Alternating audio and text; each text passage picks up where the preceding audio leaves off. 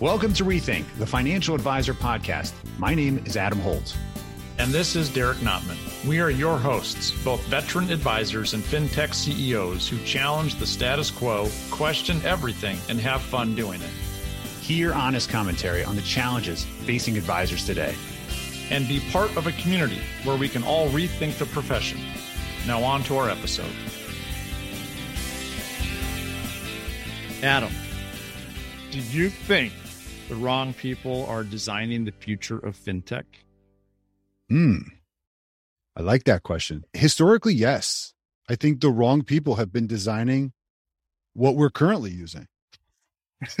and that's thankfully, I'm hopeful that the future is being designed by people who have actually had the problem.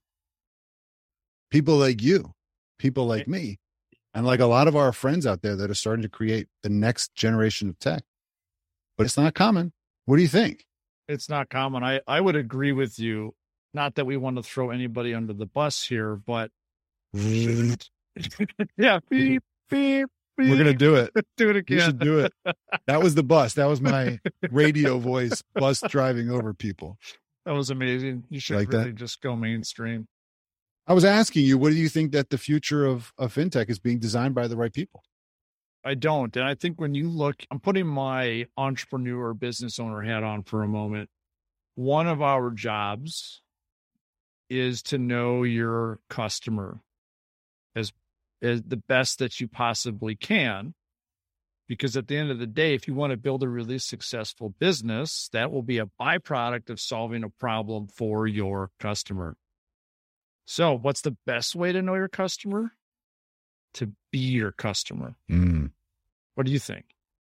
That's true. You know, that I didn't think about it that way. Probably a lot of the social media tech that's taken over our life was designed by somebody who said, I have this problem and I'm so passionate about it, I'm going to fix it.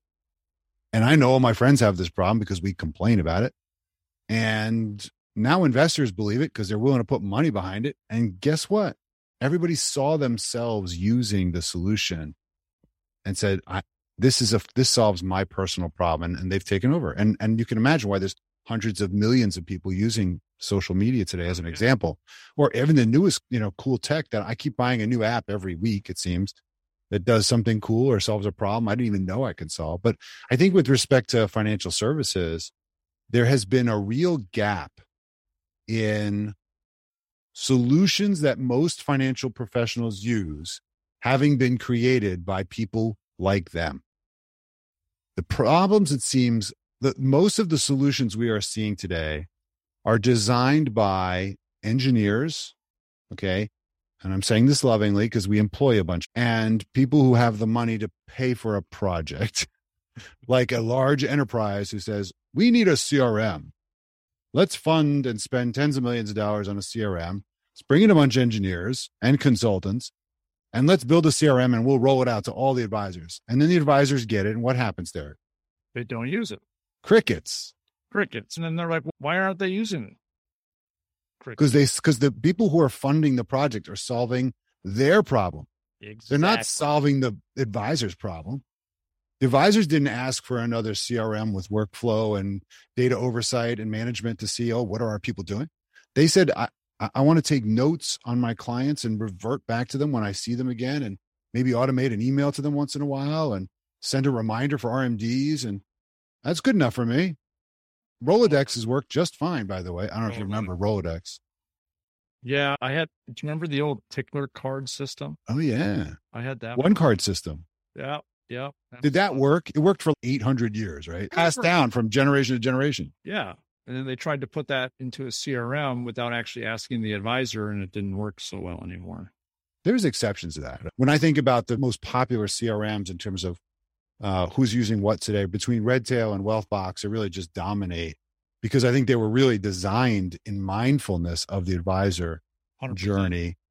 And that is interesting because we started racking our heads before coming to this podcast and saying, who else in our space is really doing this? Right. There's a lot of new tech that's come out, Derek. Not only us. This is a, this is probably a good example. So tell us how you, as a financial advisor, came up with your most recent technology company. Well, how did that happen? Give us the short version. there's two different companies I'm building. Well, I've already built one. Which one do you want me to talk about? Well, how about the one? The, how did you first start it? Because I know why you did the second one. Tell us the first one, connector. So connector. So I was like most advisors, including yourself. I was taught to cold call, door knock, drive, work nights and weekends, have a brick and mortar office, all of that stuff. So I did it. I bought it hook, line, and sinker. Made some okay money, did right, but I had no time. I was missing time with my family. I became a dad. I'm like, wait a minute here. My priorities are shifting drastically now, and my business is not growing. It's not as scalable as I'd like it to be. I don't want to have to keep hiring more and more staff. I bought a 10,000 square foot office building. I don't want to have to buy more. So, long story short, I was like, I'm tired of this. I'm tired of doing what's always been done. I'm tired of spending a lot. My margins are getting squeezed. I was just, the, the whole thing was getting really tiresome. So I was like, all right, there's got to be a better way. And that's when I went down this whole like remote digital path, if you Hmm. will. And I'll tell you, most advisors are like, Derek, you have to wear a suit and tie to be successful in this business. You have to drive two hours one way to meet with someone at their home if that's that's what they want. You have to have an expensive office. You have to have a conference table and a boardroom and blah blah, nice artwork and the really fancy copy maker. Hmm. No, I don't I want that stuff. So all those advisors are like, saddle being told I can't do something. so I was like, all right, there's got to be a better way. And I rethought, rethinking, right, the Mhm. entire advisor model. And it took a while because there wasn't a blueprint on how to do it. So, long story short, I built a practice that was very successful remotely. I've been remote since 2013. Make more, spend less, work from wherever the hell I want to work. And what happened is a lot of the same advisors that said, Derek, it can never be done, saw the success I was having and that I was doing it from Japan or Ireland or South Africa or the beach, wherever the hell I wanted to be. And they're like, so how are you doing that? How do you run a blog? How do you run a virtual meeting? All of these little things. How do you do financial planning online?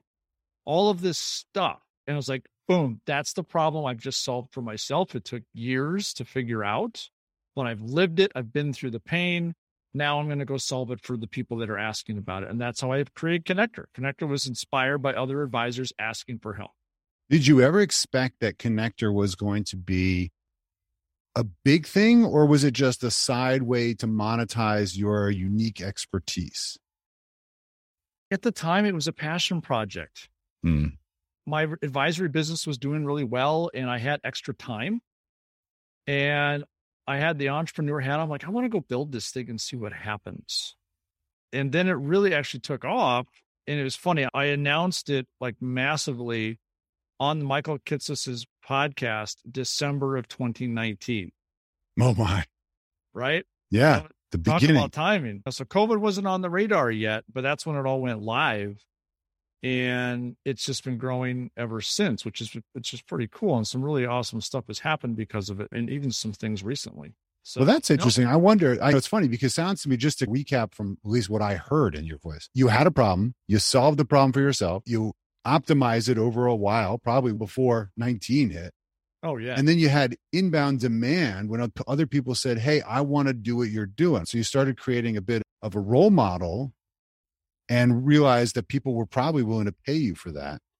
Yeah. And they probably should pay you for that because you're giving away your special sauce. I'm giving away sauce in a blueprint that took years to figure out. So what Sure. took me five plus years to iron out, Yeah. they can do it in three months now.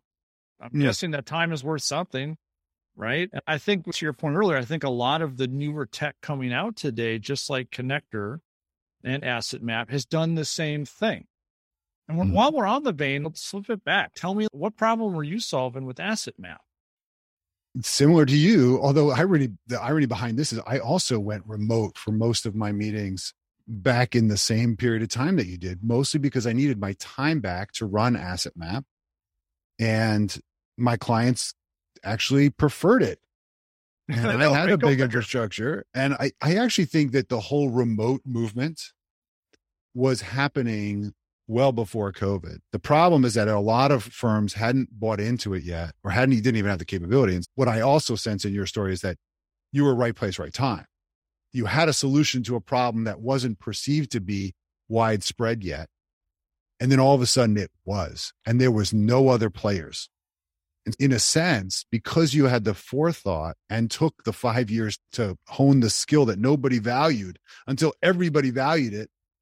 And now you were actually in a blue ocean situation. And so where do you go to train for moving your firm remote when you have no choice? You go to Connector, right? Now you have thousands of exactly. advisors you've touched. So, so in a sense, the the you hit the Tesla bubble, which is we all knew it was going to be a big thing, but it, it, it took a moment of critical it mass to, to take did. off. Well, you and I were talking earlier about my ebook that mm-hmm. Connector has, just to give people context. I wrote that ebook initially, I believe it was like June, July of 2019 when I first published it. And mm-hmm. I talked about the hundred year storm that was coming, that was going to disrupt our industry. Mm-hmm. It happened six months later. I didn't know it was going to be COVID, but that's what happened. Right. Yeah. So I, it is forethought. I think just knowing that and seeing that problem and then being able to apply that problem, be like, wow, as an advisor, if I have this problem, other advisors probably have it. And I'm guessing you saw the same thing yeah. with Asset Map. So you did ask that. I didn't answer the question. Asset Map started because I was trying to understand these clients, right? So client comes, as you guys all know, if you're an advisor or you've worked with an advisor, that there's a lot of complexity. All consultants go to the most core basic questions. For an advisor, it's tell me who's in your family, what's going on, what other things have you done, what's your income sources, what kind of assets you already have. You have investments, you have insurance, you don't have this, you don't. What kind of debt you got? You got a house or you own your house? What kind of budget you got? So these are the questions that we have to ask, right? Some of us did it on a yellow pad. Some of us did it in a fillable PDF. Some of us have a fact finder or something like that so we all have to collect this data to try to get to understand the client before we can give them some recommendation. You've heard that phrase all the time. Prescription without diagnosis is malpractice. And that means we have to understand what's going on in these first. So I was a visual person. I would draw these maps out that helped me understand what the heck was going on in these families, who was involved. There were trusts, there's businesses, real estate, split interest. Oh, I got this deal with my brother that I'm doing. Like, oh my gosh. So how do you do this tabular? You can't really write a big, huge note and nobody can read it anywhere at the end. So I used to draw these things. And eventually, because I was ADD prone and also artistic prone, I didn't like it to be messy. so I would design these maps. And I went to a meeting once. I remember because you said this. I drove two hours down to Washington, D.C. to this client's house. I was in my early years, so maybe fourth or fifth year in the business. I brought my huge Morningstar analysis and my e-money analysis at the time because we were real early adopters. And I went there and I had my map on the side and he saw, I started going through all the big paperwork, all the presentation. And he saw this drawing on the side and I was scribbling on it. He literally just took it from me. He said, What is this? And I told him, I said, This is a map of all the stuff that I've uh, written down that's going on in your life on one page. So I can just reference it and I know what's going on. You know, that big pile of stuff you brought, take that home with you. I don't want you ever bringing that again. I want you to make this from me and my spouse, and I'm going to show it to her when she gets home. I'm going to explain what the heck we talked about. I know this boxes needs to move over here. We got to get rid of these things. We got to add this box and we got to push this over here to trust. And now I know what we're doing. Don't you ever bring that big packet here again. Okay. It's like insulting to me. And I was like, wow, he has the same problem I do, which is he doesn't know what's going on in his life either. Okay. So for me, it started out that way. And where it got scaled, like your story, is by the time I got to 2008, our business was exploding because every client we were doing this map for and we were uncovering enormous amount of cross-selling business. So we would not just do the investments we would get all the investments. Oh yeah and we'd get all the insurance. And if there were annuities we would get in there and fix them. And then we'd get the business because we had everything in front of us. So you can imagine if, if you've ever seen this before when you have permission to talk about everything all the time in every meeting, you don't leave stones unturned. And we had great sales success, which got recognized. And when I shared this in 2012 with other top producers at my broker dealer at the time, 20 guys said, Hey, can we use this process? We'll pay you a thousand bucks ahead. Will you, can we use it? We're using yellow pads and whiteboards and we're trying to do this on Excel, but it's, it's insane. It takes three hours to do it. So that's what happened. And you know, you look now at the, the, thousands of advisors in multiple currencies and countries using this thing. It shows a prolific problem, which is we all had, which is we need to communicate better, more cl- with clarity and simplicity. And that was the problem we solved. I don't know that I ever really believed that I would be a tech CEO. I love my Oh, I- business. I didn't set out that way either. I want my LinkedIn profile to say that. Yeah, Right? but it has taken us both away from our practices in some measure. It's been distracting our hobby, our best practice that became a hobby, that became a business that actually has now grown more than my financial services practice, taken over my life, my second job, which I love, by the way. I do, I do love it. For those of you that are wondering out there, is it worth it to take your process and turn it into a tech company? We got some takeaways on that one. There's some, there were some, uh, what do we call, um, learning moments. oh yeah, for sure. It's not for everybody. It's not. So, so I mean, that, that, it's interesting. Okay, we have a common theme. Mhm. Advisor had a problem, fixed it. Others wanted it, created a company to do it. It seems like all the really cool tech coming out now, for the most part, is either completely advisor created and led, or at least has some very strategic advisor input happening. yeah. Um, so when we say the wrong people are designing fintech, I would say that like how do we further define that? Is it basically like you didn't ask? Did you ask the end user, the advisor in the first place? not for us, man. Just like you, we field tested it for 10 years Yeah. and just kept honing it and honing and cutting and cutting, say less is more, less is more. And that's not easy, by the way, for those of you that have actually ever made a presentation. It's not easy to go to one page, especially for something that we're expecting technical expertise to be put into it. So it doesn't look like a Fisher Price Crayola drawing. I mean, that then all of a sudden it looks like this is simplistic and that's, that doesn't sound credible. It's not easy. And I know the same thing is true with you because connector, in a sense, one might argue, go remote, it's pretty obvious. You run the Zoom meeting, right? You send a meeting invite, but there are so many nuances, having done it for years, little best practices that are just worth so much extra time wasted Oh. and make you look so much better if you actually know what you're doing when you present. And so I, I think that people tend to poo poo it, but it's really powerful when you start using this stuff. But you have to field test it for years to hone it to something that can really compete. You do. You re- you really do. And you got to again, I think the the unique thing that you and I and a lot of other offerings out there have is that we have that insight from being an advisor. Yeah. And that's what's really important. A necessity driven problem is clear. We fixed it. And it's still a risk. That doesn't mean that just because you fixed a problem that everyone wants to fix that problem, right? you Yeah. know, but it that that's what happened. You know what I think of when I think of what's being built today? So we've seen a lot of all-in-one platforms that are trying to get built out there. You're seeing not only you're seeing the M&A, the merger and acquisition around buying a lot of tech that seems like it could be essential tech, package it all together, maybe sell it to an advisor, broker dealer, RIA as a big package, try to get economies of scale. Maybe it all talks to each other. Maybe it does, it integrates Maybe. But I, I I'm not so sure, and I really want your feedback on this because I'm not so sure that the all-in-ones are what the advisor community really is number one looking for. Because even though they all say they want everything integrated in one dashboard and one single pane of glass and give me like one spot and I can go get all my tech, every time they get this, it's either way over designed or it doesn't contemplate five new problems. And so then you got to go buy the like individual tech anyway. and that doesn't integrate. And there's a detriment to doing it because now the all in ones, they create walls around themselves so that you don't buy tech from outside. So I don't know that it's serving, but what do you think? So I, I have two hats I can wear on this one. So I, I was a broker dealer advisor for a long time and I was limited to, hey, here's your tech menu, take it or leave it. That's it. So I took it and half of the stuff I didn't use, I just didn't like it. I didn't like what it did or didn't do. But now I also as someone who's fully independent with my own RIA, it's actually really fun because I got to build my tech stack from the ground up. And we always talk, you hear so much about just integration. It is important, but it's not like the end all be all. And I was able to create this tech stack that worked really well for me. So the point is for advisors listening is I think if I speak for most advisors in saying that we like customization, we like to be able to choose because even how you and I run our practices, they are different, Adam. Like we have a lot of similarities, but we also have to do things a certain way.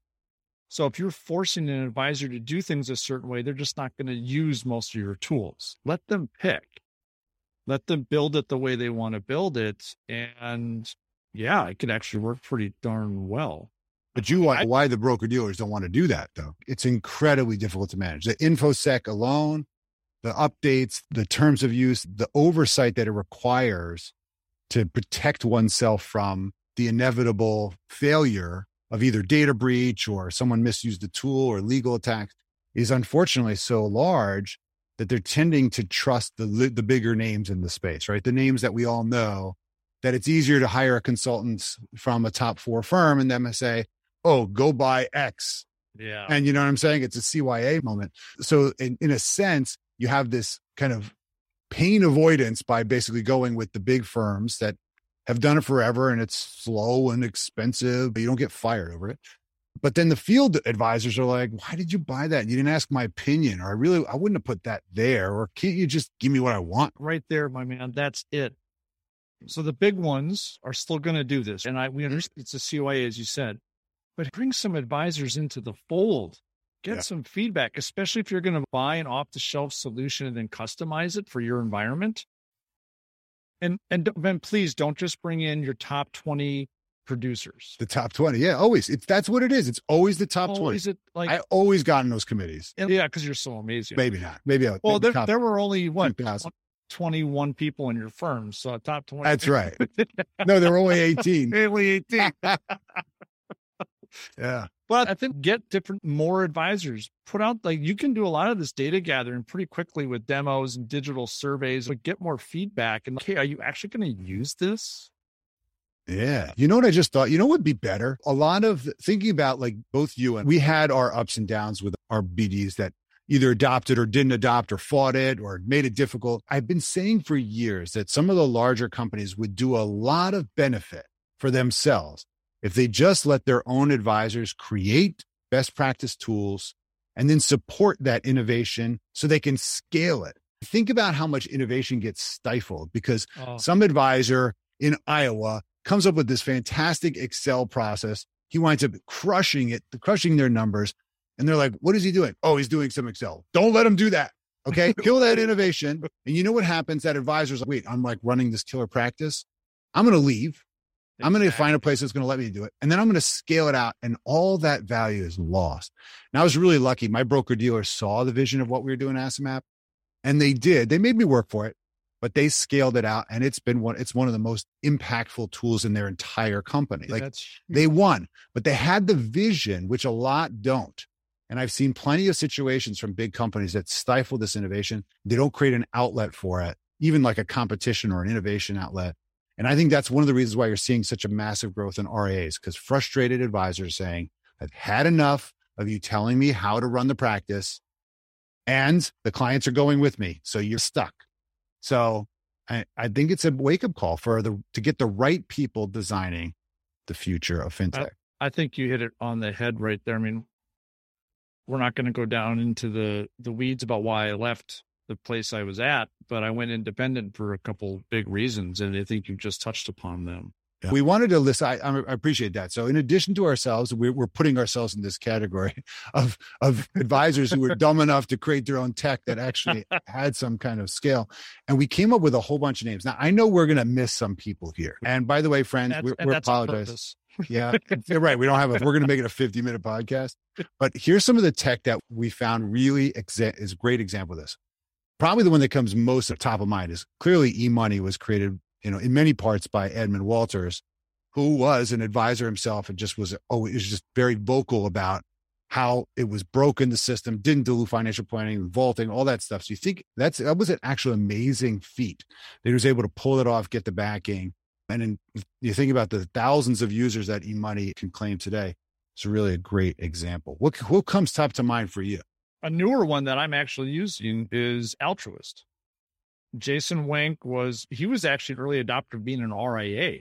Yeah. And he's still an active advisor today, I believe. Again, another great tool advisor created to solve problems that he saw. And notice both of them didn't solve uh, originally before they allow other com- people to take over their company. When Edmond sold, I think that changed a bit. But but they stayed true to form. They didn't try to overbuild. Okay. And that's what we see large companies tend to do. They try to solve every single problem. And instead of solve this advisor problem so well that nobody can question it. They are just the best in the business. There's a couple others that came to our mind. Roger Pine and Kevin Lozer created Holistiplan for themselves. Holistiplan is blowing up. And think about it, the corollary at the same time, Andrew Altfest from Altfest RIA did FP Alpha. So similar concepts of how we help advisors add more value by solving the real problem the advisors had, which is I don't want to read these tax returns and I want to know what they say. So just scan them and let the system tell you what it says, yep. right? Scan the trusts, let the system tell you what it says. Saves us an enormous amount of time. Why nobody solved this before it just blows my mind. So they've done awesome jobs there. What are some other ones that we like? Oh man, there's a long list. What about Kitces? Kitces did a bunch. Yeah, he's got obviously he's got his really awesome personal branding and blog and podcast and all that, but he he's got XY he was involved with, bean counters, FP Pathfinder with Michael Path- Kors. Right. So all cool stuff. And and Kitces even says himself, he started off selling life insurance. He was in it and he's still a registered, you know, as an advisor today. Oh, perfect example because he, he talks a lot about fee based about so he did uh, advice pay with uh, Alan Moore. Yeah, exactly. from XYPN. Yeah, yeah. So that's, we know that's growing in size because I'm starting to see them everywhere. How about on the compliance side, Pulse 360 with uh, Anand Sheth? He's solving problems that he can see on the back office side. Doesn't he have a CFP? He might be a CFP. I can't remember, but he's totally in the space. I remember talking to him about how he, you know his days as an advisor. Oh, speak about CFPs. Ross Riskin, Visa. That's relatively new, right? Explaining problems with pictures. well, I like that one clearly. Yeah, that's right up your alley. Pictures.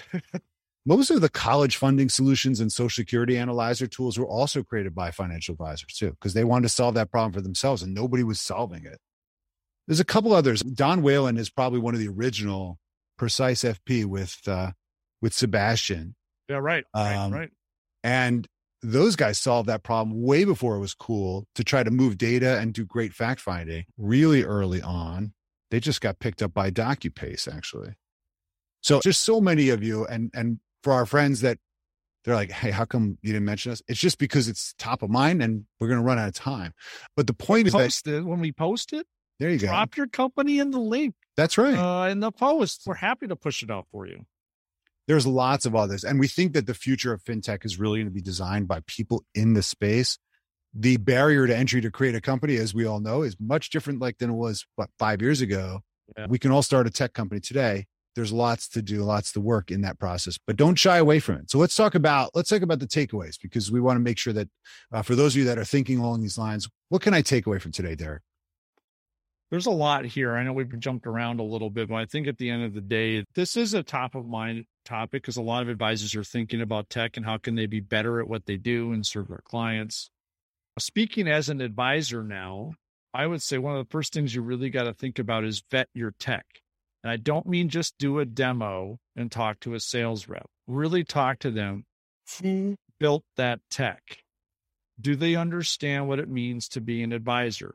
If it's a digital marketing firm, have they actually lived that life trying to do digital marketing as an advisor, or do they just sell to advisors? There is a huge difference. And what I have found, and I think there's a lot of providers out there, you would agree, Adam, is that the tech that tends to be built by advisors tends to run a little bit better for advisors. Hmm.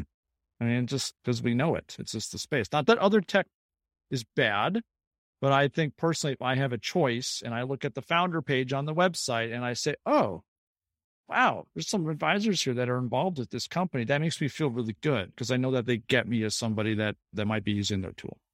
Hmm. I think if you're going to put on your fintech CEO hat, Adam and I didn't put that on on first, right? This was something that happened. We ended up putting the hat on as we went on. But if you have an idea, if you were solving a problem as an advisor right now and you think it's scalable, don't just think it, find out. As Adam and I both said, we tested it, we put it out in the market, we got client feedback, we got advisor feedback. So you may have an amazing idea, but going from idea to execution and having a scalable fintech company is a long, bumpy road. So just be careful there. But at the same time, I really encourage those that have ideas to to take a hard look at it because you guys are the future of our industry. I think the best tech for our industry is going to be created by other advisors like you. And also, it's okay to just be an advisor. I think Adam and I had this like little itch where we had to go and we're going to do this. And next thing we know, we woke up and we had another company, an expensive yeah. hobby. That's right. you know, deductible so hobby. A deductible hobby. So it's okay to be just an awesome advisor and get your business to a point where you don't have to work full time. That's so awesome if you want to do that. And if you have an idea, maybe share it with someone else who's willing to build it. You know, build mm. it. That's, that's it. So that, that would be my takeaways. Very cool. It's funny. I thought the same thing. I wrote down that to look at the founders and see if they solve the pain point that you actually have right now. And many of these advisors, like I know we were and still are today, accessible. So talk to us about the problems that we're trying to solve. What are the visions? And we're also thinking about what's the problems five years from now, by the way. We're we're still thinking about what problems are we going to have. Put our advisor hat on, go talk to our team. What are you what's the real problems? Because we don't we're not stopping with what the problem was a year ago we're starting we're doing that stuff. If you're doing if you're really thinking about doing a technology uh, platform make sure you have a very clear vision and the people that it's going to take to execute it because you're likely not the skilled person for all of it. You may not have tech skill or operations skill or marketing. Think about funding and backing and of course that you have the support of your family because you're talking about making a major change to your life as we had to. I probably had a 50% reduction in income just because I, I wasn't focusing on acquisition and retention business. So I was okay with that because it was passion project for me and I saw a long-term vision there, but make sure you're really thinking it out. Not just, oh, I got a cool idea and you're always worried you're going to see it on the shelf for the next day and so you just you rush into it but you don't really think it through. We've seen a lot of those ideas fail and I, around that i've seen a lot of advisors come to me and say adam i have this idea. I want to run with it. I'm like okay what's the idea? They're like no i don't want to tell you because you might steal my idea. I'm like well I'm not going to give you any advice either. It's like your client saying, I'm not going to tell you anything. Should I invest in Apple or Tesla? Yeah. Uh, or I'm not to the doctor. Hey, doctor, guess what's wrong with me? Give me yeah. a prescription, right? I'm not going to tell you what's wrong. I My toe hurts. Can you have any oxy? No. Okay. So, so I, that's it. Do you see?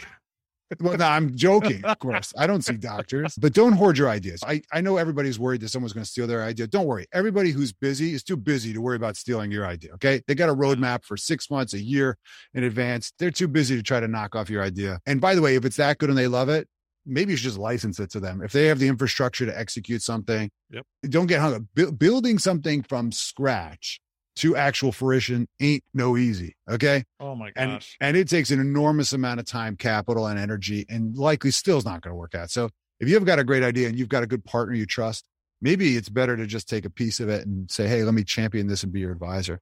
So I think there's great ways to create innovation that we really could look at and and but don't be afraid of it because the next generation will be created by you in the field to solve the problems that are human not just tech driven i think that's going to be really important great advice. I hope that resonates with everybody. And hit, hit us up. Adam and I like to help out and give back. Drop a comment, send us an email, whatever.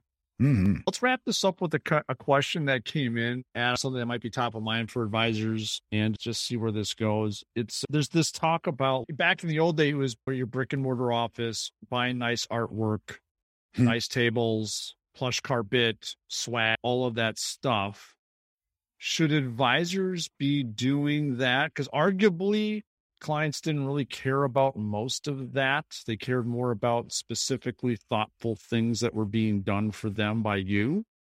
So, should in this digital world we live in, should advisors be spending a ton of money on a, on like the 20 grand on a website or whatever else type of swag that they can do and these digital pamphlets and all that should they be spending a ton of money on that or should they be more thoughtful about where they're spending their money? I mean any business right? We should always be thoughtful about where our money's going. There's that great phrase that says uh, don't tell me what you care about show me your budget. I'll, I'll tell you what you care about. And and i think if we're putting our money into a website or spending 20000 on a website it better be pretty awesome and we better drive everybody to that website and we better we should use it. If you have a ferrari it should be your daily driver okay? The problem is advisors just don't know what what these things should cost and what they should spend money on. Unfortunately like any uninformed consumer they basically get pitched oh you need to spend 25 grand on your website. And that's true you can. I've done that before by the way. I've done it three or four times because i just i thought i kept thinking to myself it's going to be that much better. It's going to drive traffic. It's going to no no, no it, it, was just it pretty. And yeah. and it was like that artwork on the in the conference room. Nobody saw because we were doing virtual meetings. So nice artwork. Yeah. Okay. That's what I think. I, I, think we're just spending money on the wrong things. And what it, what would happen if we spent that same X number of dollars on giving customers the real thoughtfulness of what would help them achieve their goals. Like maybe what they really need is to be organized. So what I did is I spent five person hours and I had somebody organize your entire whatever. Here, that seems to me really thoughtful. And I think we're getting to the place where we're, we're ta- everyone's talking about mass personalization. The personalization is the real key. Okay. Everyone's just trying to scale and make it easy. It is. I just didn't think of you, but it looks like I did. So maybe we should spend our money on really being thoughtful in ways that client can never leave us because we're just so on top of their needs. My guess is that clients didn't leave or not leave your firm, Adam, because of the nice artwork. They didn't leave mm. because of the thoughtfulness of the stuff that you did, the relevance of it, the personalization of it. I think that's unless your artwork was of like your client. You don't think it was the pens? We had such awesome Oh, the pens. logos. Or the the, the fridge magnets. Oh, the magnets. That's true. The squishy balls with your logo on it. Oh my gosh. The dog eats it apart. Somehow the dog never sent referrals based upon that squishy. Yeah, never. I never got a referral from the dog. So don't make the same mistakes that you did as a brick and mortar advisor virtually, I think is what I'm or digitally is I think Yeah. we're saying here. Be thoughtful, be smart. And by the way, you mentioned earlier, like most advisors don't know what it costs. I actually break that down in Connectr. Here's exactly what it costs to build my my practice. It's good. It's good stuff. Well, we got to wrap out. This is We awesome. wrap it up.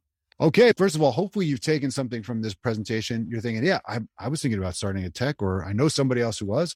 Forward this podcast to them and have them listen to it. Help force them to ask some of the good questions, the hard questions. And of course, subscribe to this podcast. Tell your friends. Listen to it a second time. Take something from it. Of course, contribute back to us by posting on Rethink on our LinkedIn page. Leave us a review. We've got some pretty awesome reviews from folks. Leave us a review if you don't mind. We'd really appreciate. We really appreciate you guys spending a little bit of time with us and hopefully having a few laughs, whether it's with us or at us. I don't care. Whatever, I'll take it. It's all fun. But yeah, we really appreciate it, folks. Thanks again, and we'll be circling back with all of you soon here. Thank you, Derek. As always, good to see you, my man. And until the next time. Till the next time. Thank you for listening to Rethink, the financial advisor podcast with Holt and Notman. Be sure to subscribe now and join the ongoing conversation. The information covered and posted represents the views and opinions of the guest and does not necessarily represent the views or opinions of Asset Map or Connectr. The content has been made available for informational and educational purposes only